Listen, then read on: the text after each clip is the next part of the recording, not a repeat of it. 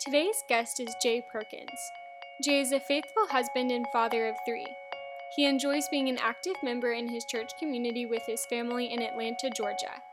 In 2008, Jay left his corporate job to build a special needs activity center for his daughter who encounters significant sensory challenges. This led to the development of his current business, Sensory Solutions, where he builds and constructs sensory based spaces in schools and churches for children with special needs. In this podcast, Jay speaks from an honest and transparent perspective as the father of a child with special needs and shares how disability has transformed his outlook on life. Welcome to The Banquet, a podcast that inspires by highlighting stories of the dedicated men and women doing ministry amongst the special needs and disability populations and equips those already engaged in the margins by answering the practical, on the ground questions of the ministry. I'm Allie McCarty, and today we have Jay Perkins with us on the air. Hi, Jay. Hello, Allie. We're excited to have you with us today. Thank you for inviting me. Absolutely. So, Jay, can you tell our listeners a little bit about yourself and the ministry that you're involved in and your motivation behind that ministry? Sure. Well, I am a um, faithful husband and father. Um, I've been married 20 something years, 26, seven, um, three kids, and one's at Baylor University. He's 20, a junior there, and two daughters that are both at home. Um, and my ministry is around uh, special needs kids and special needs ministries. My 18 year old daughter has a very rare um, genetic syndrome, and um, that has been a part of um, our family life. Well, she's 18, and I have a 15 year old daughter who um, is what in our world we call typically developing. Um, she's an awesome, high energy, wonderful um, kid who um, occasionally is daddy's girl. Um, but the, you know she's in her teens, and so there are times that when she's not. Jennifer, um, some of her needs are very sensory based. Um, and they're extreme in that um, if she's off centered or disturbed because of the senses around uh, how they're being affected, um, she can get violent, aggressive, self injurious, um, a lot of things that, that um, you don't want in a daughter. So her you know, we have to do things that help her sensory integration. So in 2008, we launched an activity center for kids that was sensory based for special needs kids. Um, we ran that um, for 10 years, and in that time, I rolled into doing sensory rooms, um, multi-sensory rooms, quiet rooms, um, sensory spaces. There are a lot of different words for them in schools and churches, and that's what I do. Um, and mostly I am a dad, and my jobs are um, in addition to that. Um, when Jennifer was young, um, she didn't fit in because she was noisy. She would get up in the middle of a service and talk loud and run up and down the aisles with her little shoes flapping up and down in the middle of a sermon. Um, then and there was nowhere for her to go. She couldn't go to her age you know age appropriate, I guess, Sunday school class because she didn't fit in. She couldn't read the stories like everyone else. She didn't want to sing the songs. There was nowhere for her, and so she started rebelling, and we could not get her out of the house to go to church. So in that case, one parent would stay home with Jennifer, the other parent would go with the other two kids um, to church. We couldn't go as a family over time, our church embraced Jennifer. They learned to love her. They found a place for her in their nurturing center that was good for everyone. When they found a place, um, we could go as a family. We could worship together. Um, so that's really the message: is families need to be able to worship together, and there are going to be families who you notice aren't able to. Try to help them do that and that's part of you know we build sensory rooms because it helps special needs kids go to church there are other ways so um, in your congregation in your church in your community um, accept the different people um, and embrace them in your church and help them get there on a regular basis because then the family can go together. Yeah, yeah. Um, so as you've shared already, disability has uh, personally affected your life. Can you talk about how um, disability has really impacted your outlook on life? Sure. Um, well, I don't know if the, the folks listening to this have a special needs child or a person with disabilities in their life, um, but it is very different um, than when you're you you have a typically developing child only or children.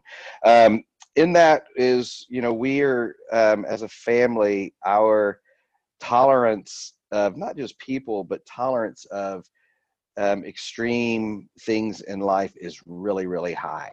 Um, things just don't get us overexcited. Um, we um, you know a person is a person in our world. We don't see disability we don't see different we don't see things like that first. Um, that becomes natural after a certain amount of time. Um, and I, I wasn't raised that way. I was raised um, kind of you know was, everybody is unique therefore everybody's different. And then you know it's it's easy to notice differences. Now after having a special needs kid you don't. Um, how are how has it affected us? Um, we're tired when you have a special needs kid you know you're, you're very sleep deprived um, we also are very optimistic um, every day is a new day for um, another miracle um, jennifer's miracles can be very if, if you're looking at it from a you know a layman's standpoint or you know, 10,000 feet. Um, her miracles may not seem like miracles to other people, but you know, just today, um, she was able to do some coin adding, um, some money addition problems that she couldn't do yesterday, and that part um, is we, you know, we have daily miracles. Um, and then the what else is different is the siblings of a special needs kid are the heroes. They're the real heroes in life because they didn't ask for a sibling um, and they didn't specially ask for a special needs sibling. Um, and they are you know part of their life is um, having to deal with the violence the aggression um, for a long time my youngest daughter couldn't have friends over um, because jennifer would do a lot of things that um, were inappropriate. Um, so it's different. Um, you know, our social life is different because Jennifer, one of the things Jennifer's issues is a sleep disorder. So um, socializing at night is just doesn't happen anymore. Um, we're used to that. It doesn't bother us anymore. Um, how is it different? It's, you know, everybody's got their challenges. So we're not that different. Mm-hmm. Yeah. Yeah. That's good. That's good. Um, so something that we, you and I we had discussed in the past was the Welcome to Holland essay, which I'm going to read for us real quick and then ask you some of your own thoughts on that. So this is the Welcome to Holland essay by Emily Pearl Kingsley. I am often asked to describe the experience of raising a child with a disability, to try to help people who have not shared that unique experience to understand it, to imagine how it would feel. It's like this when you're going to have a baby, it's like planning a fabulous vacation trip to Italy. You buy a bunch of guidebooks and make your wonderful plans the Colosseum, the Michelangelo David, the gondolas in Venice. You may learn some handy phrases in Italian. It's all very exciting. After months of eager anticipation, the day finally arrives. You pack your bags and off you go. Several hours later, the plane lands. The stewardess comes in and says, Welcome to Holland. Holland, you say. What do you mean, Holland? I signed up for Italy. I'm supposed to be in Italy. All my life, I've dreamed of going to Italy. But there's been a change in the flight plan. They've landed in Holland, and there you must stay. The important thing is that they haven't taken you to a horrible, disgusting, filthy place full of pestilence, famine, and disease. It's just a different place. So you must go out and buy new guidebooks, and you must learn a whole new language, and you will meet a whole new group of people you would never have met.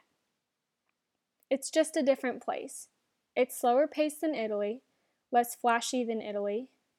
But after you've been there for a while and you catch your breath, you look around and you begin to notice that Holland has windmills and Holland has tulips. Holland even has Rembrandts. But everyone you know is busy coming and going from Italy, and they're all bragging about what a wonderful time they had there. And for the rest of your life, you will say, Yes, that's where I was supposed to go. That's what I had planned. And the pain of that will never, ever, ever, ever go away because the loss of that dream is a very, very significant loss. But if you spend your life mourning the fact that you didn't get to Italy, you may never be free to enjoy the very special, the very lovely things about Holland. Um, Welcome to Holland really is probably the best description and or you know just overview of of us having a special needs kid that I've ever read. Um, and it especially is good because it's short and and and I like things that I can read in a very short amount of time and understand clearly.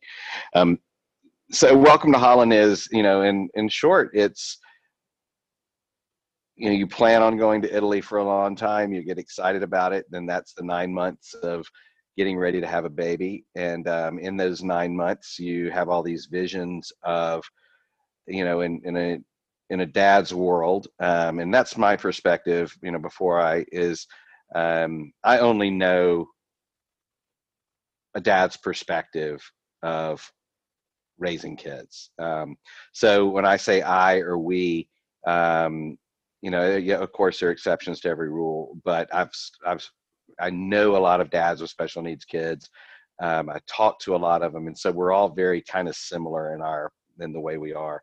So anyway, um, the dad's approach is, you know, I have a kid coming, um, and it's, you know, if it's a boy, he's going to be the next Chipper Jones. If it's a girl, she's going to be Mia Hamm. She's going to be the greatest artist, and you start planning mentally all of these things that your kids are going to be and if it's a boy you're going to go fishing and you're going to go skiing and you know teach them how to drive a boat drive a car um, how to date and all of those things are are are part of getting ready to have that that child um, you know and for me you know people would always ask you know do you want a boy or a girl and the answer is well you know, it doesn't matter as long as they're healthy. No, I want a boy, but I can't say that.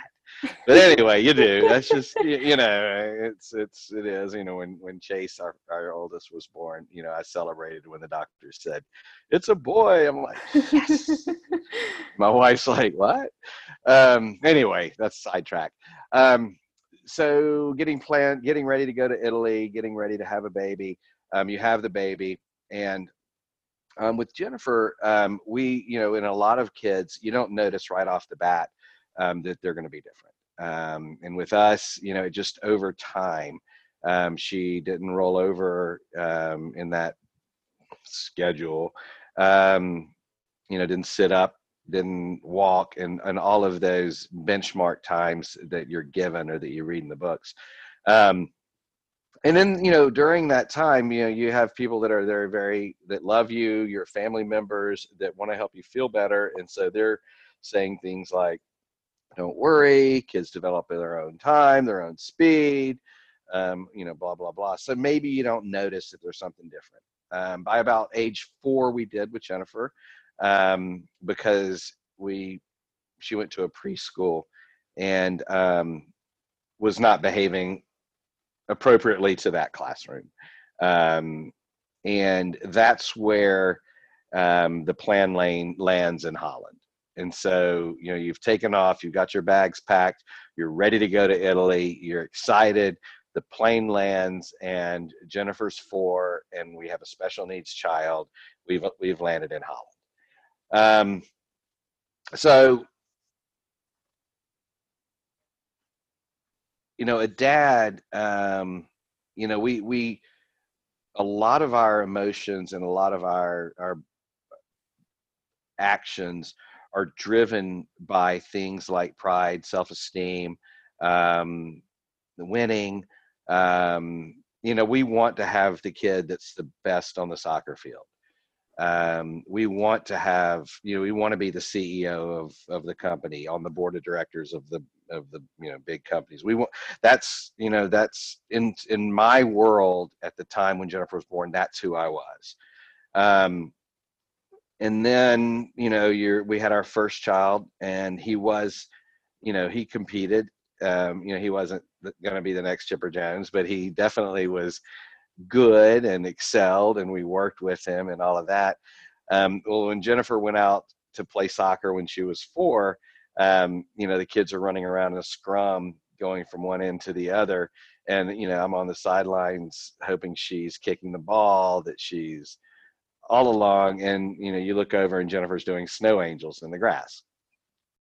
It's cute but and the other parents and dads are kind of laughing um, and but deep inside you're saying why can't my kid do what those other kids are doing?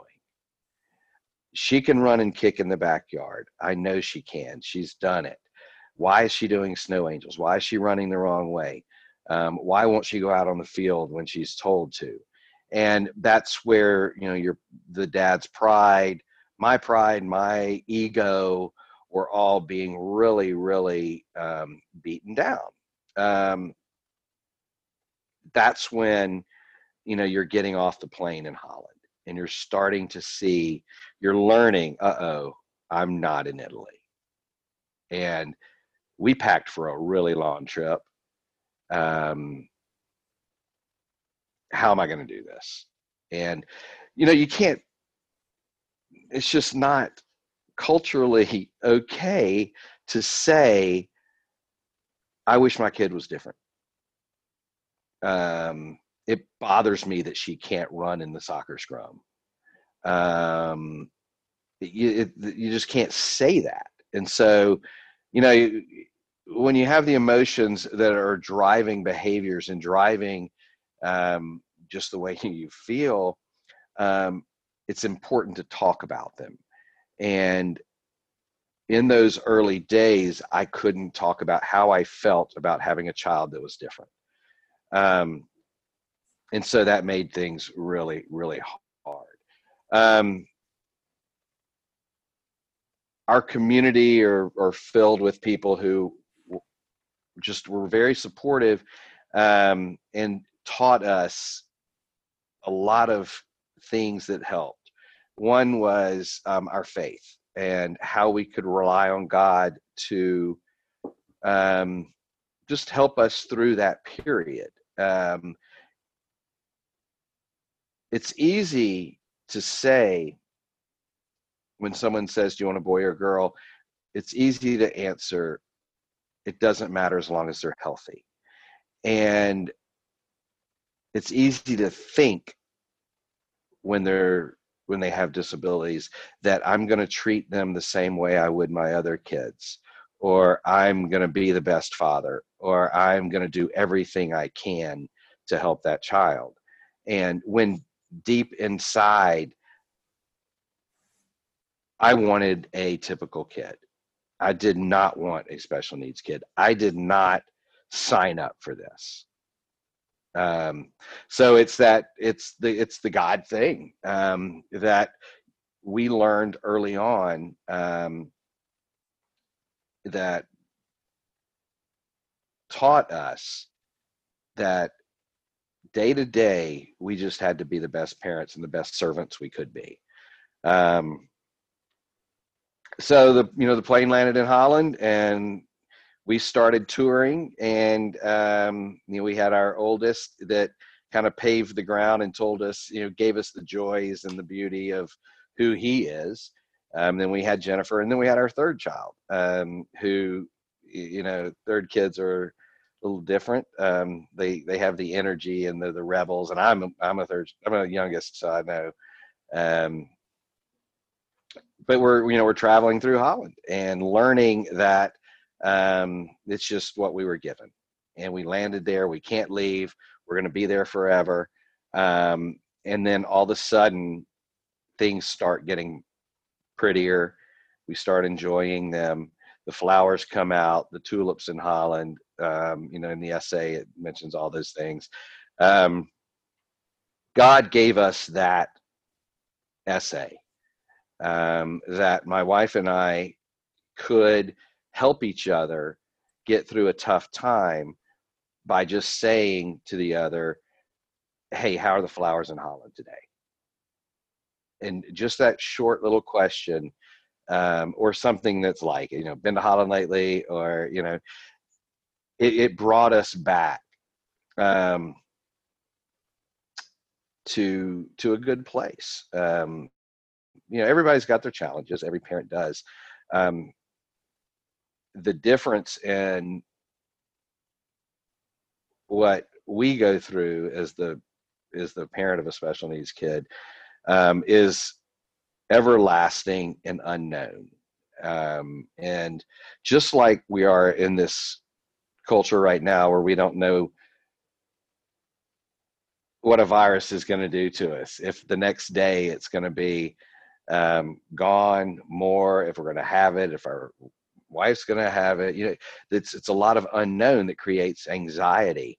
And it's that, it's, it's very similar with a special needs kid because I don't know if tomorrow there's going to be something that is really, really drastically different with her that will be new um, for me to deal with. You know, you don't know; it's unknown.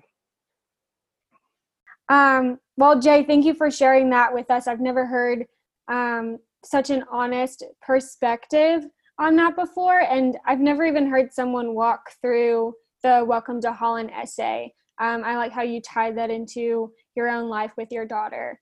Um, that was cool. I've never I've never heard it said like that before. So thank you. You're welcome. Um, so last time we talked, you had mentioned the five stages of grief for yourself and for your spouse. Can you elaborate a little further on that for us? Sure. Um, and uh, uh this, you know, my thoughts on this are are not um, research based or you know it, it's really just you know i'm one of those touchy feely guys where it's just this is how i felt and you know it's it's Kübler-Ross's book the five stages of grief and she deals specifically with grief as it relates to a death of someone near you or a near death someone that's dying. Um, and the book is on death and dying if um, if anybody's interesting. But anyway i apply that to um, parenting with a special needs kid. And you know the stages um, denial anger bargaining depression and acceptance all happen. Um, the difference in what i go through and my wife goes through um, versus someone who is going through grief um, when someone dies is once you get to acceptance in that situation you can leave those five stages. With a special needs kid, you never leave. And so there is always a risk of being in one of those stages and they don't go in order. Um, and so, you know, the denial part starts at the very, very beginning. Um, you know, kids develop at different stages. Um, she's going to come along, everything's going to be fine. Um, and starting to believe that um, is the denial part. Um, when well, I'll move on. Then you you have the anger, um, and anger is is challenging because in our society we're not allowed to be angry with kids. We're not allowed to be angry with our spouse. Um, we are, but we can't really. It's it's it's not accepted. Um, so the anger part, um, we are angry. Um, and with Jennifer's sleep disorder when she was young, fortunately now she's grown out of that. But um, you know, she would be up at four o'clock in the morning for the day, um, and so one of us would have to get up with her. Being you know being angry at um, her waking up in the middle of the night and us having to get up with her um, anger comes on really fast it's you get snake bit um, because especially when you're a young parent um, you start to think that you know what am i doing wrong that she can't sleep? Um, what should i be doing different? Um, and that's when the anger kicks in. I can tell you all sorts of stories but um, i'll tell you this one. So she was up you know my wife and i would would swap off um, kind of depending on my workload. Um, at that point i was in corporate world and had a lot of that stuff going on um, so it was like three o'clock in the morning, and Jennifer got up. And my wife elbowed me. She said, "Your turn." So I went into the living room, and Jennifer was petting a rat. So I didn't jump up and down and get hysterical. Why do you have a rat? You know, it was more Jennifer. What, you have a rat in your hand. I thought it was dead. I thought the cats had drug it in or whatever. Well, then it moved, and so now I just went up to code red or orange, whatever that top code is, um,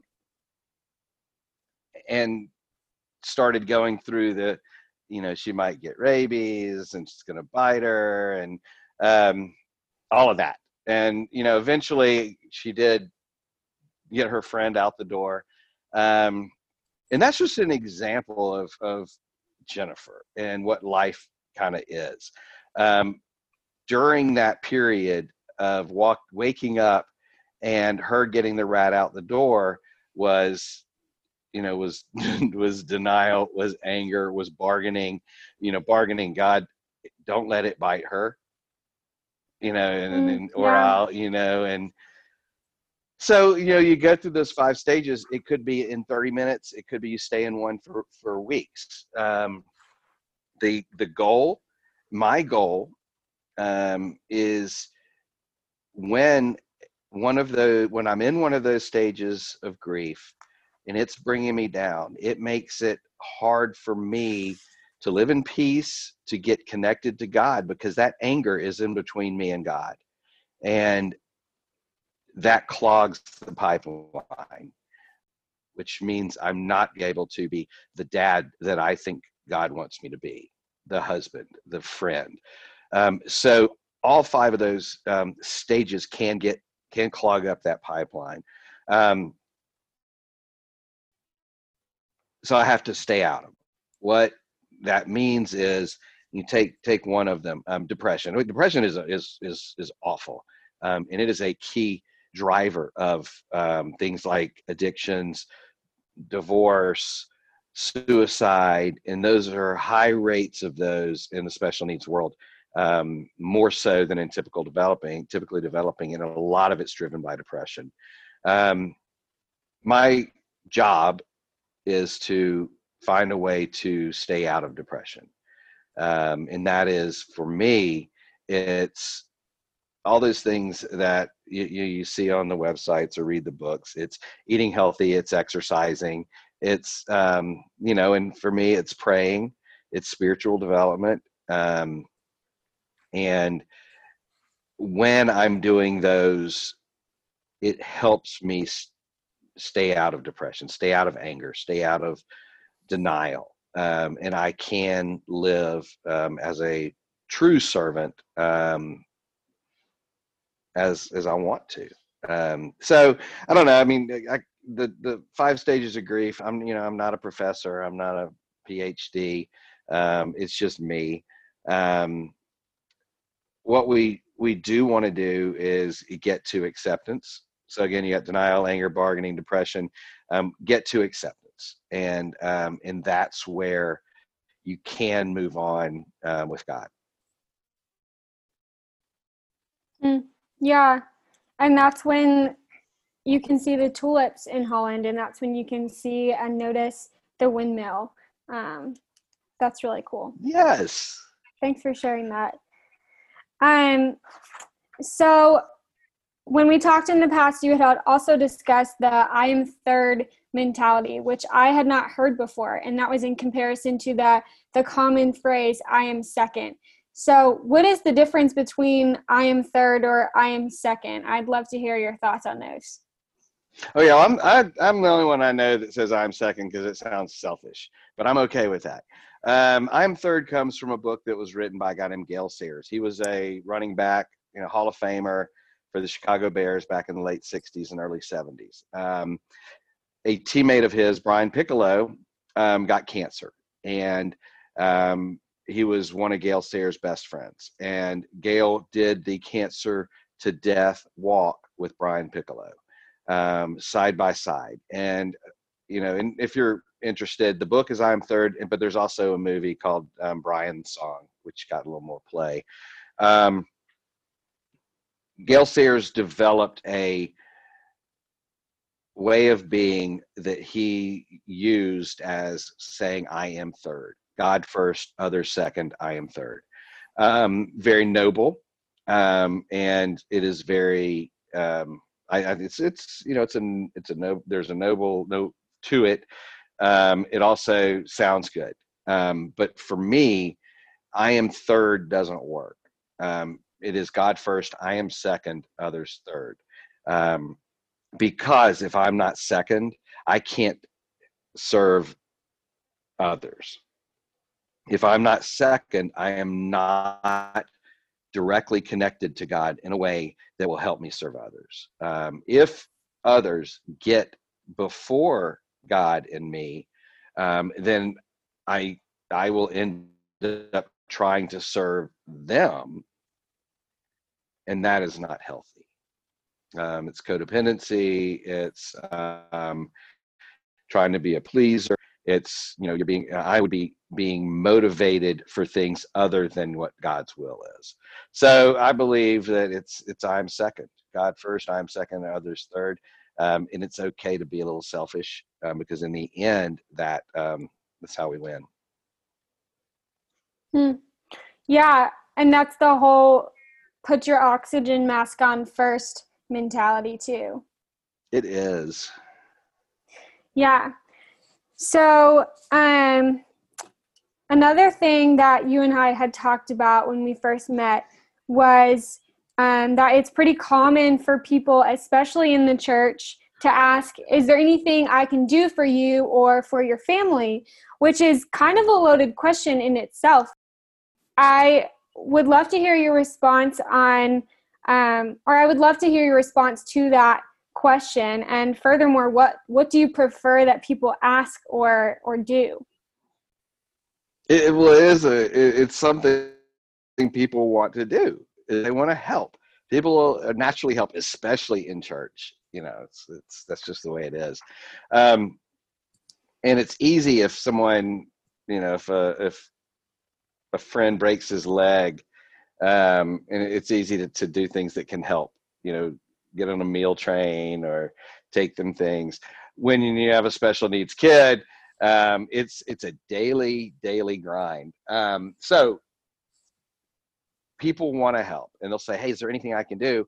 I, my, the answer, my answer is no, because we live in a very complicated four walls. There's nothing you can do. Um, pray for me.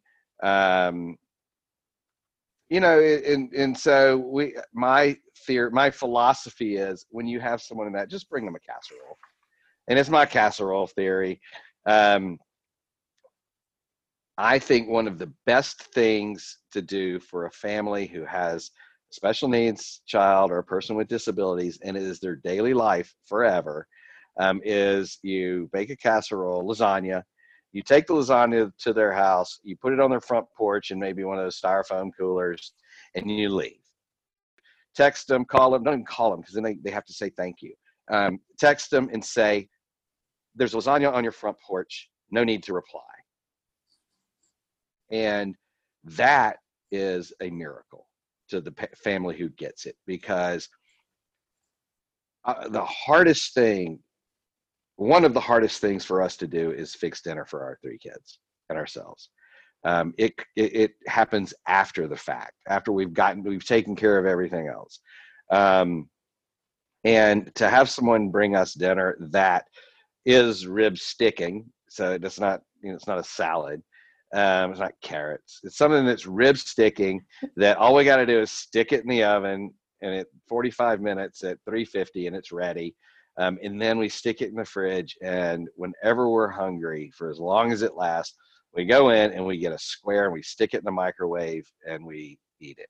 And it's delicious. And it's, uh, that's what you can do for somebody. Is that's my take them a casserole.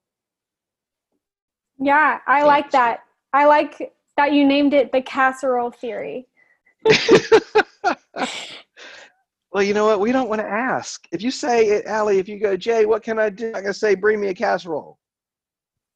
You know, but if you brought me a casserole and dropped it, and please, if anybody's listening to this podcast, don't bring me a casserole because then I'd feel guilty that I'm asking for things. No, this is for other people. um, yeah, something that you had typed in an email to me was you said many meals in the community are delivered to families during a family crisis. Great, but don't forget about the family who's just hunkered down in everyday life. Yes. I like that a lot. I like that a lot because, um, like you've mentioned before, um, you know, this is this is everyday life for you. This is um, your new outlook on life. This is Holland for you. It's not Italy. So, yeah, um, so, Jay, is there anything else that you would want to share with us before we close? You know, the um, I'm a boater. I love to boat, and there's a rule on the water. It's an unwritten rule that when you're approaching another vessel, and so if your boat, you know, you got a ski boat that's about to pass a pontoon boat well, people look, look at each other across the water, and that's okay because you know you want to see their boat, you want to know who it is, but the rule is you have to wave, and that's what we need. Is it's okay to look at my daughter? She does look different. She acts different. Um, when you do, just wave. Just say hello. Um, there are people who there are our miracle workers in the community. Um, Jennifer and my wife were at um, Publix. We needed a ton of stuff. They filled up the grocery cart, and near the end of filling it up, Jennifer, something happened that snapped, and she started doing things that could easily have caused someone to call the police or throw us out or whatever. Um, you know, my wife has this full bu- buggy of groceries. I don't think they're called buggies anymore. Full cart of groceries. She gets up there, and Jennifer is adamant about not letting um, her check out. The lady at the at the at the um, register looks at my wife and says, "Just hand me your card and go. I'll take care of it." So Michelle and Jennifer, Michelle got Jennifer out of the door. Jennifer thought they were get she was winning because they were getting out without buying everything. By the time they got to the car and Michelle got buckled in, the lady from Publix came out. The cart was everything was bagged up. She handed my wife the credit card, put everything in the back of the cart, and said, "Have, have a nice day." That's what you can do. That's the message. Say hello, wave, yes, look, because we do look different, and that's okay. We are different. Um, come up and say hello. We're not we're not going to bite you. Um, and then kids with meltdowns in a grocery store, the kid generally can't help it. They don't want to have a meltdown. They don't want to get in trouble. They don't want to displease their parents. It generally they cannot help it. So don't judge. Yeah, thank you for sharing that, Jay. Jay, I feel like there's so many of us that needed to hear all that you talked about today. Um, you've opened my eyes to a lot of different things in relation to disability, and I really appreciate how raw and honest you were. Um, it's really given me a new perspective on families with children with disability. So thank you for that. Thank you for having me. Until next time on Welcome to the Banquet. Our guests are truly amazing people so we encourage you, our listeners, to connect with them. Contact information and short bios will be listed in the details of this podcast. Thanks for listening and join us next time at Welcome to the Banquet.